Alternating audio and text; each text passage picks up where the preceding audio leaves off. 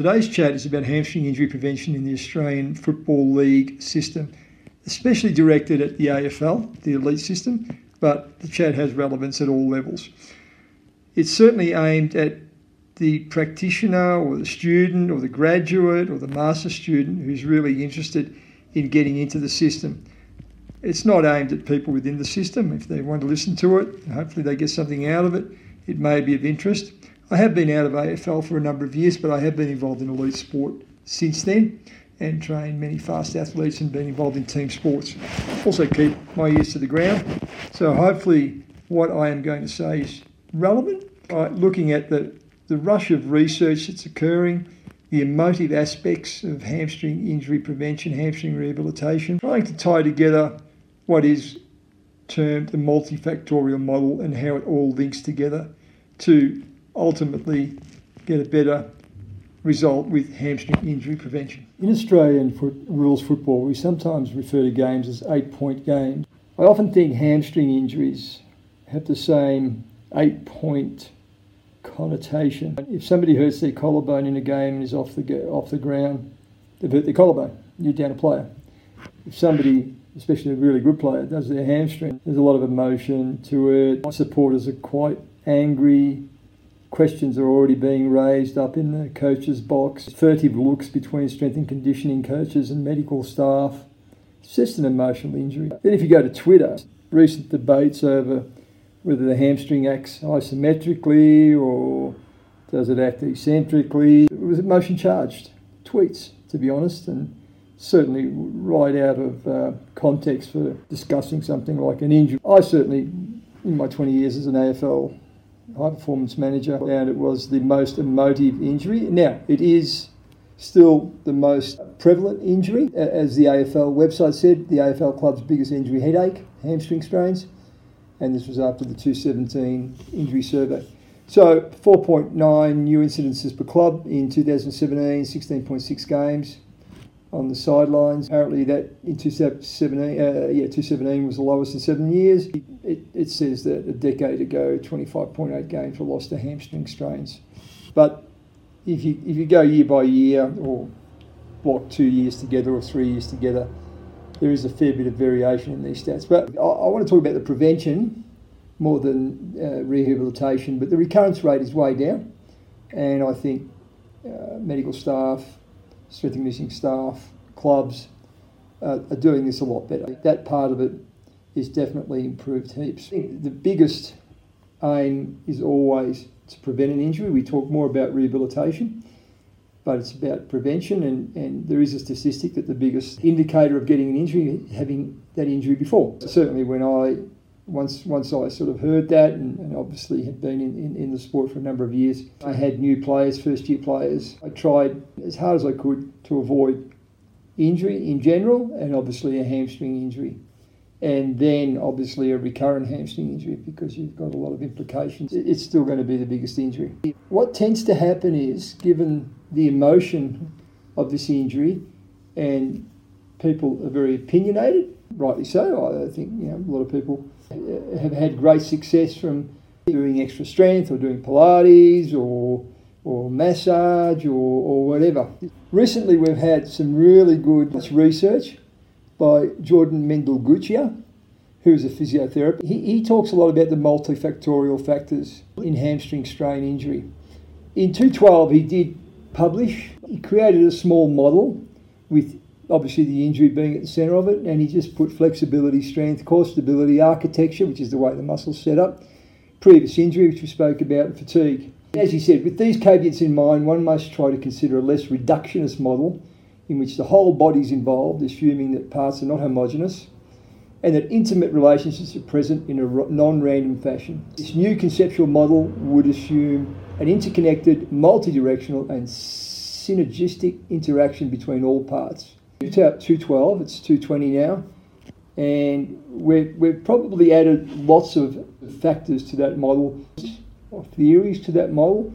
It's the lack of sprinting dose in pre season, or just the lack of sprinting dose per se, the lack of maximum velocity week by week, so therefore you're not maintaining adaptive responses. We're now talking about running techniques. One area also that was omitted in the original model was the, the issue of load management. Have you done enough training? Obviously, in this case, it's your sprint load, but in general, your load. You have a whole nother emotional debate now with the acute chronic work ratio, so I don't want to go into that. There's heaps of other things that could be added into that model. There's no way you can stop hamstring injuries because of the uh, two joint muscle, the multiple muscles involved, muscle actions, and then adding AFL stresses with four quarters, rests, bending over at full space, kicking, fatigue, running fast. It's a demanding sport, so it's folly to, to try and uh, assume that hamstring injuries are going to be cleared because of some fantastic new multifactorial model where you input everything. And I think the reason is, as Jordan Mendiguchia said in a recent podcast, is that all the factors are involved in this multifactorial interact with each other. I agree with that. I think that's where research, which is totally necessary, and they talk about reductionist models, which just means researching something very specific, a, a single situation that can occur, like calf strength or hamstring eccentric strength. The problem is these factors interact with each other. If one of these factors is way out of bandwidth for an individual, it could be the reason that somebody gets an injury, or if a number of factors are a little bit out of bandwidth but enough, the player may be prone to injury, in this case hamstring injury. And, and I want to go back to this multifactorial model. Factors, the multi-factors, interact with each other. Roald Bahr produced pretty landmark research in 2016, I think British Journal of Sports Medicine, why screening tests to predict injury do not work and probably never will, the critical review. Because we'd, we'd had you know, the functional movement screen, we've, we've now got you know, NordBord tests. The abstract says, although there are a number of tests demonstrating a statistically significant association with injury risk, and therefore help the understanding of causative factors, such tests are unlikely to predict injury with sufficient accuracy. The final step needed is to document that an intervention program targeting athletes identified as being at high risk through a screening program is more beneficial than the same intervention given to all athletes. To date, there is no intervention study providing support for screening for injury risk. Now, I don't want to go any further than the, the abstract because it's a podcast, but that comment, the final step needed is to document that an intervention program targeting athletes identified as being at high risk through a screening program is more beneficial than the same intervention program given to all athletes is pivotal. So obviously that's older players because older players get more hamstrings, players that have had hamstrings before, whatever. So they're the high risk players. So it's not as if tests in isolation are bad, and if you if you read that abstract again, to do a NordBord test and look at individual eccentric strength, I think it's a fantastic idea. And I want to go into that later. It's never as simple as we've done a test, we know what's going to happen. So we go back to the multifactorial model and we go back to the comment all the factors and heaps of factors interact with each other. But the factor that's not mentioned here, and we will elaborate later on, is especially in an Australian rules football club, how all the different staff interact, cooperate, how they work synergistically, how they work hand in glove. Are their egos parked at the door? Are mistakes made because of lack of communication? Have they got a common process and do they tick off all the factors that they need to tick off to prevent this injury? Different departments in the staff, so that could be the strength and conditioning, the medical staff, the physiotherapists, the masseurs. Once things become dysfunctional or communication processes are hindered, or egos mean that people are just sort of pulling at each other and doing different things, you're going to get extra injuries and extra issues. Now, that's probably more relevant in a rehabilitation process, but it's actually pretty important also in prevention. So that's another factor. And that's never really mentioned in these multifactorial models. It's possible then that there can be a, a greater percentage of emphasis placed on different factors within a multifactorial model. And if you apply this multifactorial model to the team, you can have certain percentages within an organisation or a team. And then to an individual, those percentages will change relative to that person's needs or risk factors. A little bit of history now to hamstring injury prevention. I did tweet recently that the great Jesse Owens, who ran 10.3 on cinders without blocks and did jump a long jump that really suggests he was a 10 flat runner, to be honest, in these days, would not have done a lot of the classic hamstring injury prevention work that we, we do now. Can, it be theorised that obviously the critical factor is running fast, which is, which is one of the tenets of the multifactorial model. And I'll go back to a very, very famous VFL player of the, well, many years ago, Pastor Doug Nicholls, who won numerous running gifts, was, was deemed to have run under even time, which means he could probably run 11 seconds electronic. So he was a very good athlete, but he played, uh, I think, 60 games of VFL football, but then played a lot of VFA football, same thing. I'm sure again that he would have just been training Tuesday, Thursdays, play Saturday, and then in the off season done some sprint training with a professional sprints coach a couple of times a week. That I wanted to talk about was a coach I had, Kevin Hardiman. Kevin played with Essendon, I think, in the 30s or 40s, and was also a decathlon athlete. He actually became the first coach to coach a high jumper over seven foot in Australia and was a prodigious sprints coach, coached Bevan Baker to the 1960 Olympics. So we used to talk football, we used to talk track and field a lot. And he did say that his career was cruelled by a hamstring injury and he had no idea what to do with it and he had other people had no idea how to help him. So that's the other side of the coin. It's not always better in the past. We always say that. And this guy did run very fast and he had a hammy, which makes sense. And that was the end of his VFL career, not AFL at the time.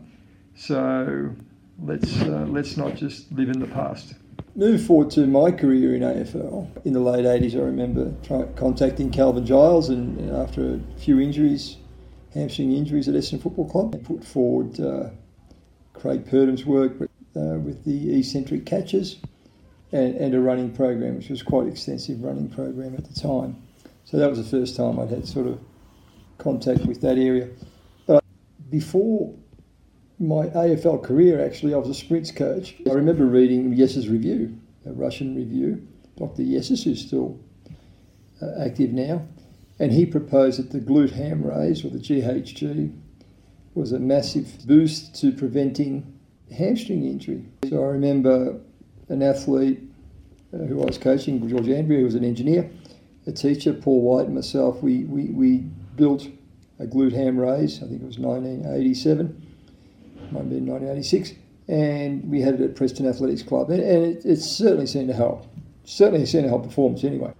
Moving back to AFL, when the 1990s came around, I invested in some glute ham raises through Melbourne Gym Equipment and then read up on eccentric leg curls at the time, two up, one down. Had read a, a fair bit at that time already about the posterior chain and back extensions, double leg, not single leg back extensions. So the, the, the basis of my hamstring injury prevention program in 91, well, 92, 93 really was two up, one down leg curls, glute ham raises, and back extensions, and pretty much across the board. We were doing that. We certainly had a really good sprint coach then, Oscar Kender, and we were doing some, once a week, we were doing some flat out sprinting. It was a bit of an unacceptable period in the mid 90s where we were really pushing heavy weights, very heavy squats, very heavy power cleans, and I'd say heavier than now. It was probably a little bit too much injury at the time, so went back and looked at all the Paul Chek type exercises, which a, a lot of Swiss ball hamstring curls, jackknives, trunk stability work, glute bridges, whatever. And also, Dance Australia was starting to work with footballers at the time. Uh, Craig Phillips, and seeing him and seeing people at Dance Australia doing some Pilates. To be honest, it, it seemed to really help some players. So I, I swung around my methods quite a lot and went to a much more Pilates, glute activation type Paul Chek program with a view to preventing injury, and in this case, hamstring injury. Went into the Geelong area, which was uh, 1998. Uh, after that, I moved to a very a model which was pretty much multifactorial. My high performance manager experience finished in 2007 at the Bulldogs, but since then, obviously, I've worked in elite sport with sprinters and power athletes. But looking back on that period from 2000 to 2006 in particular at Geelong, we, we, we had stats we could compare with, and we certainly were well below the stats with uh, hamstring injury prevention. So this is not about beating my chest, but about the fact that we, we put together what, what I would consider was a multifactorial model where we certainly analysed sprint technique. We certainly did a lot of Pilates, core stability, lumbopelvic work. Uh, we certainly did eccentric work and Nordics, RDLs. We definitely did a lot of sprinting. That was an important part of the program. And we certainly looked at individual needs and individual differences we continued doing a lot of glute work, reverse hypers, single leg glutes, uh, different type of uh, hip exercises. We, we, we never did heavy hip thrust, but uh, there was a consistent theme of doing a lot of glute work. So that was covered. And there, may be an argument that the, the, the glute work we were doing, the single leg glute work and the isolation work, was possibly more effective than the heavy hip thrusts in terms of preventing hamstring injury. Uh, we also um, had a heavy emphasis on single legs, Swiss ball hamstring curls, foam roller curls, and making sure that a player could do uh, a number of repetitions on a single leg hamstring curl and, and maintain proper lumbo pelvic position. In reality, really an isometric position. So yeah, I, I, think we were starting to cover a lot of things that, that's spoken about now. Uh, we started to employ better recovery uh, people there, masseurs and soft tissue therapists and full time physiotherapists. And by 2006, we'd consistently been well under the average for AFL uh, hamstring injury. I would like to now go through a number of the factors that could be involved in a multifactorial model for hamstring injury prevention and discuss them somewhat subjectively and possibly rate them in importance. In terms of research, all the factors in a multifactorial model, in this case, a model for hamstring injury prevention, need to be initially researched in, in isolation. You, you can't mishmash things. It's critical that I put a coach's hat on and not a researcher's hat on, but there has to be some mix in between. But nevertheless, I'm putting my coach's hat on and, and discuss hamstring injury prevention from somebody that's actually working day to day with 40 players, 40 individuals from 18 to 35. We're hearing a lot on Twitter and a lot on social media. People are exhorting and almost with sort of fanaticism, really, that that high speed running or sprinting, really sprinting, is the new Nordic. And it, it's actually quite boring. And if I hear another person say it, I'll go, hey.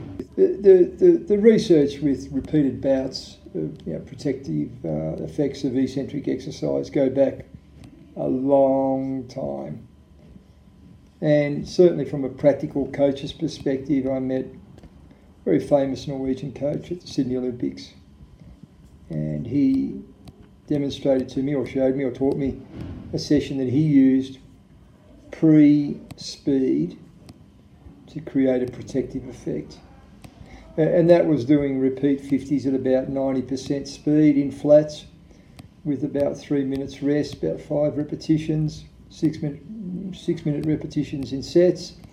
Start off with uh, two sets of five, and then over about say three to six weeks, build that up gradually up to 20 or 30 run through throughs, never going above 90%. So he, he, his theory with that was the biomechanics of the movement was similar to, to running fast, and that you were getting enough stimulus and adaptive response to that that would prepare you for the next bouts or next plan or periodization of actual maximal sprinting. So I tried that session once in AFL, and the noise I got at the start, the DOMS, the late onset muscle soreness, and the fear factor from the coaches was, was extreme. We did it on a synthetic track. It was done what I assumed was 90% of their speed, and everything was timed. And the next day, the next two days was mayhem. We continued that. I built that up to either 15 repetitions or 20 repetitions over about a month. I do remember the physiotherapists and, and ourselves, the strength and conditioning staff, not hearing any murmurs about delayed onset muscle soreness in hamstrings for the rest of the season. It, did seem to work. So it's not new. In terms of AFL, there has seen some really good research in terms of, I suppose the best word to, the best way to term it is the paradox that, that that's involved with dosing high speed running. And, and, to be honest, we really need to call that sprinting. And, and I, before I actually go into AFL, I wrote a hamstring rehabilitation book in 2007. What impacted me a fair bit was some research by Sherry, uh, which looked at the different eccentric forces on the hamstrings, uh, on the deceleration of the lower leg in the late swing phase. So well, let's not kid ourselves, that seems to be the major mechanism. And just before touchdown, and at 95% of maximum speed, he claimed there was 80% eccentric force. So 80% of maximum speed, you know, 55%, building up to 95%, 80% of eccentric force on the just before touchdown, eccentric force, and then 100%, 100% force. Okay, so peak stretch, 95 to 100. Obviously leads to the current of excitement that if you run a fair bit above 95%, you're going to get adaptation. And obviously, therefore, if you're running fast, 95%, you're going to get adaptive responses which will create a short term and long term protective effect. I, I, think that's obviously, in simplicity, is pretty right. Going back to the, the research that was done in 2016, uh, British Journal of Sports Medicine on the effect of high speed running on hamstring strain injury risk. I suppose the best way I interpret that was well, there's a paradox. Don't do enough, you get an injury, do too much, you get an injury. Makes intuitive sense if you think about it. You've got a game on a Saturday, you've got another game on a Saturday. You keep smacking them with high speed running and sprinting in between, they won't have recovered. They won't recover for the game, prone to injury.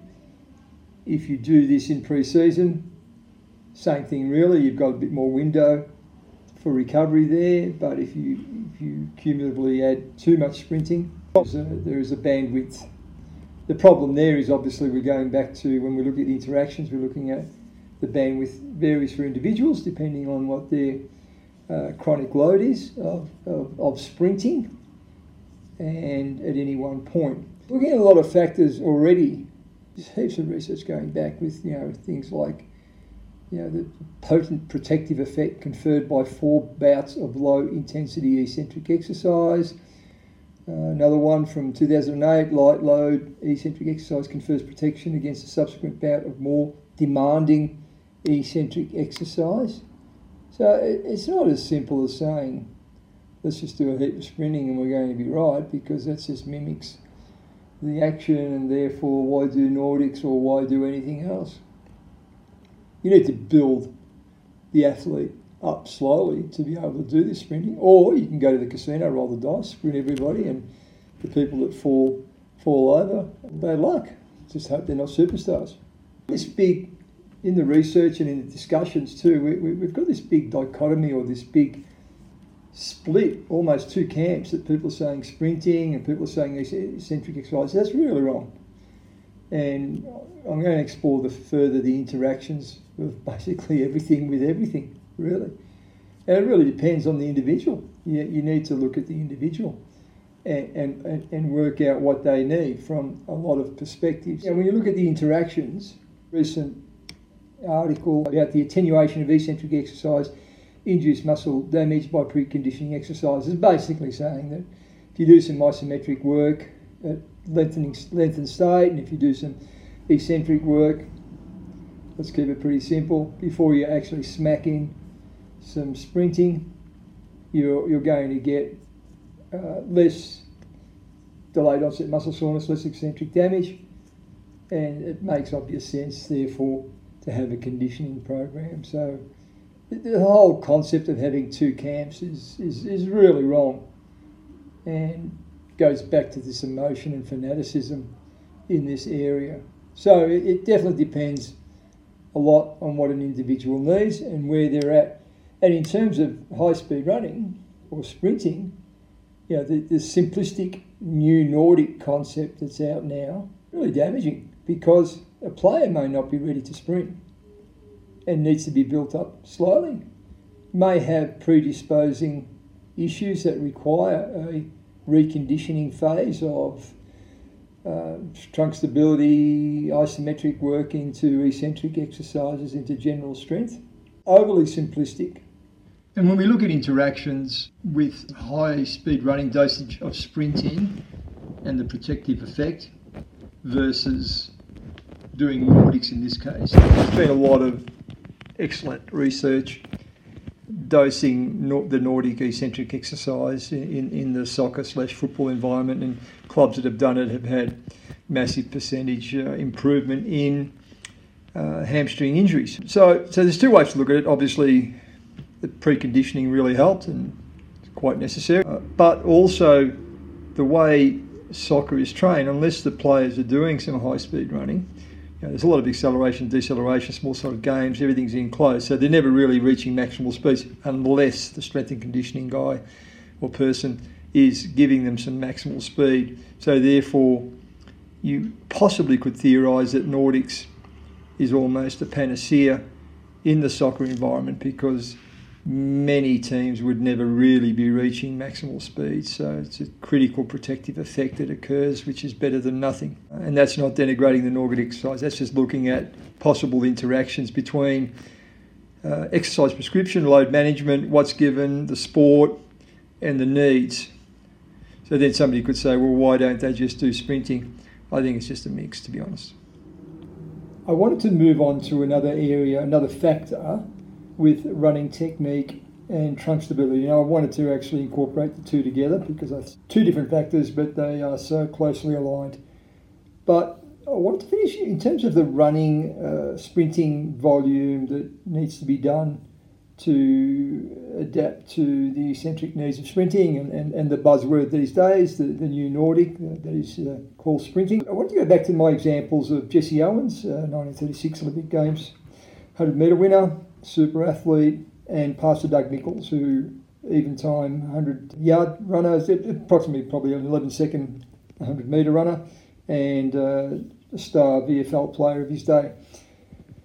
And also my third example of the ex 1930s decathlete who'd played football at a high level and had had hamstrings and couldn't work things out. So, so the question I often asked in the in the late 80s: How did many players survive without any eccentric strength conditioning in the gym. I, I never saw any when I when I first started at Essendon in 1987 until I started doing glute hams in 1991. Did Jesse Owens do Nordics, RDLs, single leg RDLs, two legs up, one leg up, one down, um, isometric exercises? Did Pastor Doug Nicholls? Did they ran fast?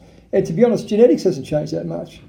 And whilst the game's changed and the demands have changed of the game dramatically, these guys were fast and they'd be fast in our day uh, and they would have run fast in the games.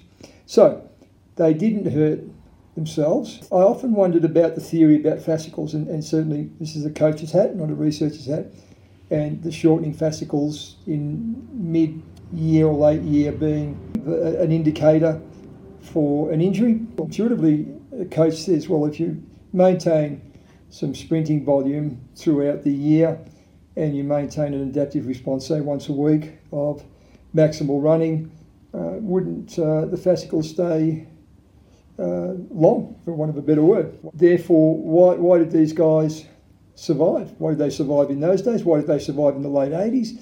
You know, some big boys and some fast boys that I was training then. Genetically, some people are gifted. Some people had very few problems through adolescence and coming into adulthood as an athlete. Do not need a lot of intervention. We've seen that. Obviously, the flip side from a performance perspective, plyometrics, weight training, along with better tracks, etc., has meant a lot faster athletes. The addition of weight training and the addition of hip extensor work and hamstring strength work has for sure helped performance. Where do you weight that relative to high speed running? That's probably the question a lot of coaches have done.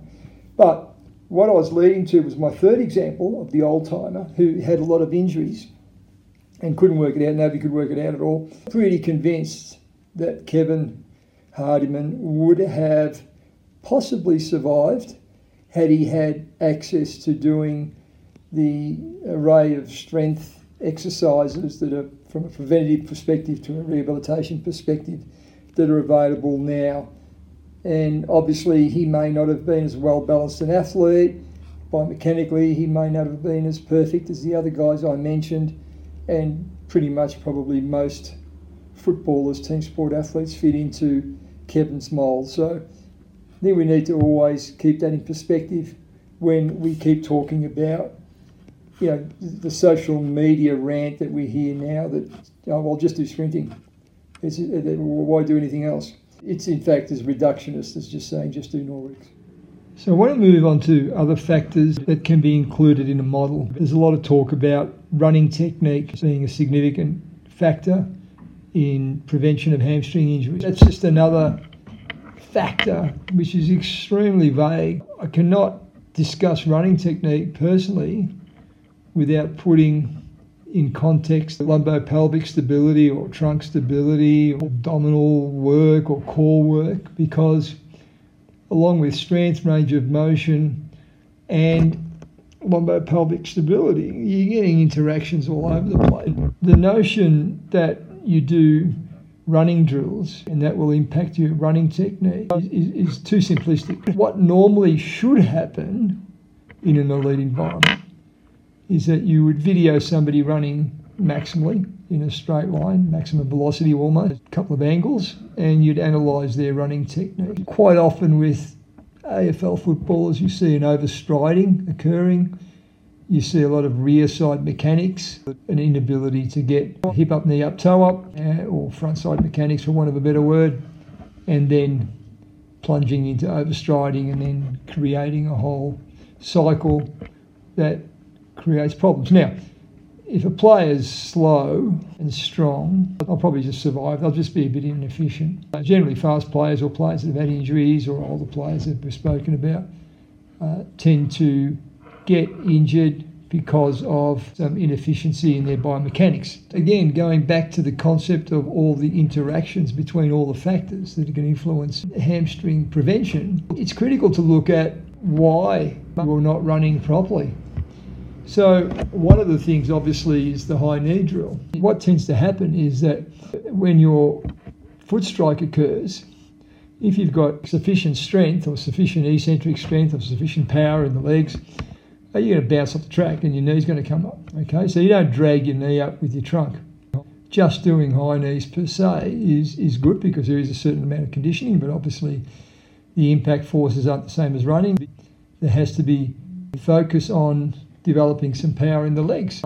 So that's just one small area that is misunderstood. So just doing drills per se will probably mean, and I've seen it before, especially in AFL footballs, they'll lean back, they go into posterior pelvic tilt to allow the, the knee to come up, and then obviously that has no relevance when you're running fast or accelerating, especially. So these interactions are continuously occurring. Obviously, from a trunk stability perspective, you know, you've got a 3D action occurring. You know, you go into anterior pelvic tilt, your hamstring's on stretch. If it gets too much on stretch and you can't control it, then you're over taxing the hamstring and then you're going to cause problems.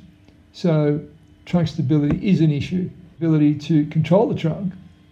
Either you, you, you've, got, you've got the ability or you need to develop that ability, and that's just basically develops and uh, some musculature really. Uh, ability comes into it also because if somebody's got extremely tight quads, then they cannot get proper angles when they're when they're getting uh, frontside mechanics or getting into frontside mechanics, and that will again cause issues. So it could be one issue. There could be three issues in running technique, and then obviously doing some running drills just to actually synchronise some of the movements and and and, and then try and um, bring in the trunk stability, bring in a little bit of power into the drills, but the drills per se and just saying to somebody run properly is simplistic. Issue with running drills where it does teach you to reposition the limbs when your both feet are off the ground in mid stride so that they can then be put back onto the ground in the most efficient position. So that is something that you can achieve with doing running drills, but still does require trunk stability, mobility, etc. Or you know, you do things like wickets with, with footballers. You need to look at the physical reasons why they can't achieve proper shapes or positions and the physical reasons why even they can't do some drills sometimes, you know, and that could be they just haven't got sufficient trunk stability to maintain an upright position. So when we when we look at the lumbopelvic area too, looking at not just the core, basically should include the hips here and the glute med, the ability to control the pelvis laterally, and the lower back. And, and the old time bodybuilding term of the back tie ins with the glutes, I think, are quite neat. Recently, I spoke about this and I felt that a comprehensive look at trunk stability or lumbopelvic stability from an assessment perspective, doing a lower abs test where you lower the legs and see whether you can maintain um, a flat back, uh, doing the McGill test, the Sorensen test in, in particular, it, it, I think is important to see whether you've got back extensor strength. These, these imbalances, if they're there, they again interact on your running technique, which then interacts obviously on your ability to control your pelvis, which, inter- which then causes uh, a fatigue factor in the hamstrings and quite possibly can lead to um, susceptibility to injury. I'm not going to say injury. The whole area is totally linked. See if we move now to knee flexor strength. Sufficient evidence to say that knee, knee flexor strength is a critical issue, and obviously eccentric knee flexor strength is a critical issue in preventing hamstrings. I've struggled with the camps that you see on Twitter where somebody says, oh, you know, one legged hamstring hold is the way to go because it's an isometric uh, hold, you know, it's not um, at, at, terminal range leg extension in, in, in running. Um, you're getting an isometric contraction and then you know somebody else is saying, well, no, the Nordics are more relevant, blah blah blah. To be honest, you just do it all. You do hip extensor work, you, you work the multifidus, uh, the the single leg hamstring hold. To be honest, is is a core exercise. I mean, I, I can't see. I, I think some of the some of the uh, isometric hip exercises, they're, they're core exercises, they're not hamstring exercises. You're actually having to stabilise the lower back, the glutes, and that's an important facet of controlling your pelvis and in turn being able to function optimally through all ranges if you can do so and not fatigue. There's a lot more to it. One issue, and, and, and I think when you put the coach's hat on and when you actually are in an environment, as I've said at the start, with 40 to 50 players from 18 to 35, slow to fast, of injury history to no injury history. It could be any one reason that somebody, or any one thing, or a number of things that an individual needs to work on to prevent hamstrings.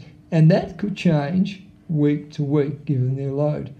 But one of the players that I dealt with was Ronnie Burns from Geelong, who was super fast. So in the classic 20 metre test. I think he ran 2.73 with me, so that's fast. Uh, but he had, had he did have some hamstrings before I went there, and he had some hamstrings when I was there. he was a pretty strong guy, and he had strong legs. Never did a Nordic test, didn't ascertain that. But the one thing he did struggle with, and I remember this very clearly, it was a single leg hamstring curl. And he just simply couldn't control it. And watching him run on video, there seemed to be a direct correlation to that. In inverted commas, he couldn't control his pelvis. If you can't control your pelvis when you're running, your hammy's being yanked around all over the place, and obviously you would assume it's going to get fatigued. We've got the NordBord test. I've actually I actually leased a NordBord, found it really interesting. Interesting player I once it was a young player. He, he was actually at AFL level, uh, who was totally immature, 16 year old, but a very good player, and uh, couldn't control a one-legged arabesque but had played a lot of soccer and a lot of AFL and never got injured. When I did a NordBord test, he had about 350 newtons and they were both equal. And I thought, well, there you go. There's a bit of relevance to this type of testing. Obviously, I probably tested about 50 people, and I think it's a critical test to do, despite some of the criticism. It needs to be done in the context of every other thing I've spoken about. You can get a yo-yo machine these days. Uh, there's not many in Australia, from what I know.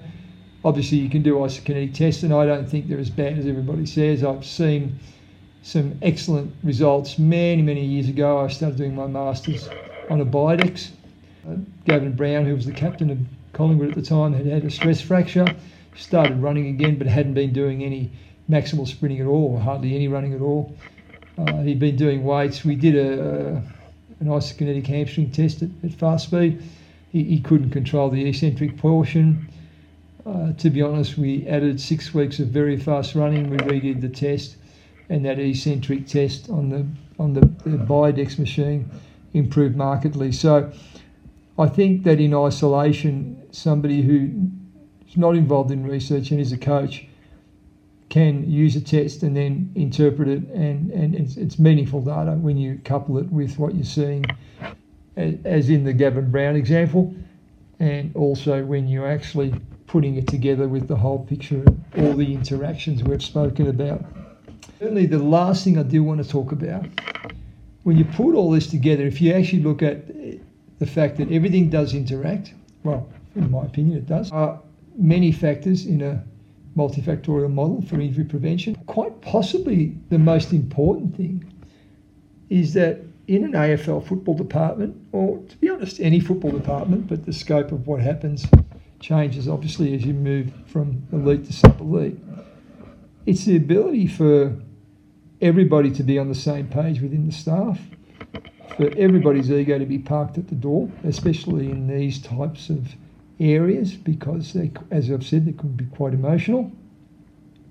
Communication channels, again, critical. The protocols have to be clearly documented. There has to be from masseur right through to doctor, to the wellness person, to the load management person. It has to be hand in glove because this is this injury prevention affair is not an isolated thing where you just do one test and you know what's going on. It's a day to day assessment of every player as they warm up as they train, as they finish, and then all the meetings occur, doctors, physios, fitness people, etc., discussing each player and working out what their loads are and working out what they're going to do the next day. And the other problem that probably occurs as the organisations get bigger and high performance managers are, um, you know, are, as much involved in admin as, as they are in hands on is that there's a lot of delegation. So I think there's a real challenge within clubs for all the different departments not to become silos. The, the strength and conditioning slash weights coach has to make sure that he or she is not doing a strength session the day before a lot of kicking occurred. And that seems simple, but to coordinate kicking, sprinting, load management, weight sessions, and have it all together is quite a job. And especially when these days there's a lot of people in these organisations. So that's a positive because it's a lot more sophisticated. There's a lot more individualised programming because there's enough people there. There's load management. There's information coming out of everywhere. Flip side is you need to keep everybody on the same page, hand in glove. Everybody needs to know what everybody else is doing. The ability of an organisation to work cohesively can assist in reducing the prevention of what we're what we're talking about hamstring injury. So thanks a lot. That was just a bit of an insight into what I went through, what I think's still happening, to be honest. And um, yeah, I, I, welcome any criticism of this uh, chat. I might be way off the mark. I've been out of it for a while, but I have been in elite sport since then. And uh, thanks for listening.